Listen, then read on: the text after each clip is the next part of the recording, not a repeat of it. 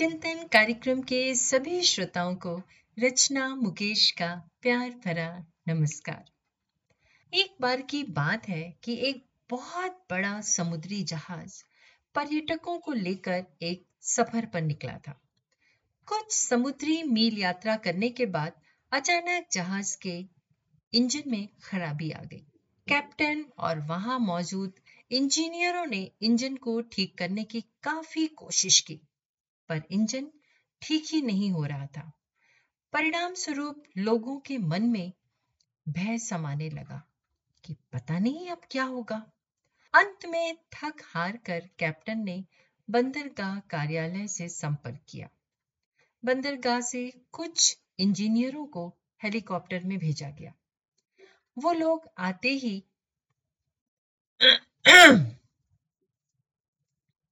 वो लोग आते ही इंजन की मरम्मत में जुट गए।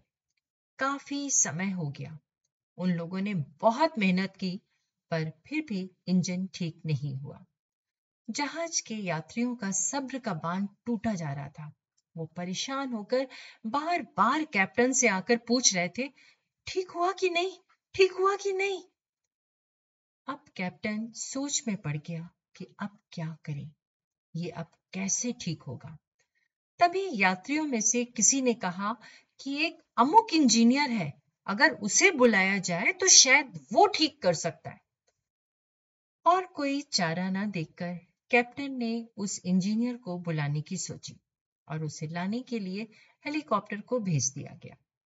कुछ देर बाद वो इंजीनियर आया। वो अपने हाथ में एक छोटा सा टूल बॉक्स लिए हुए इंजन रूम की तरफ़ बढ़ा। बाकी के इंजीनियर नए इंजीनियर के पीछे पीछे गए।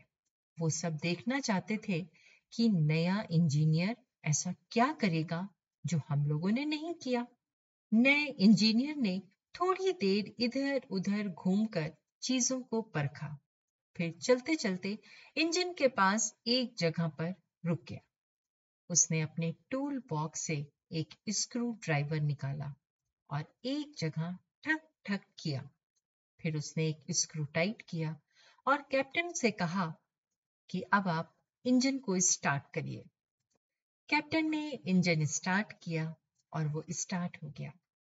कैप्टन की खुशी का ठिकाना नहीं रहा और साथ ही वो ये जानने के लिए भी उत्सुक हो रहा था कि नए इंजीनियर ने आखिर कौन सा स्क्रू टाइट किया।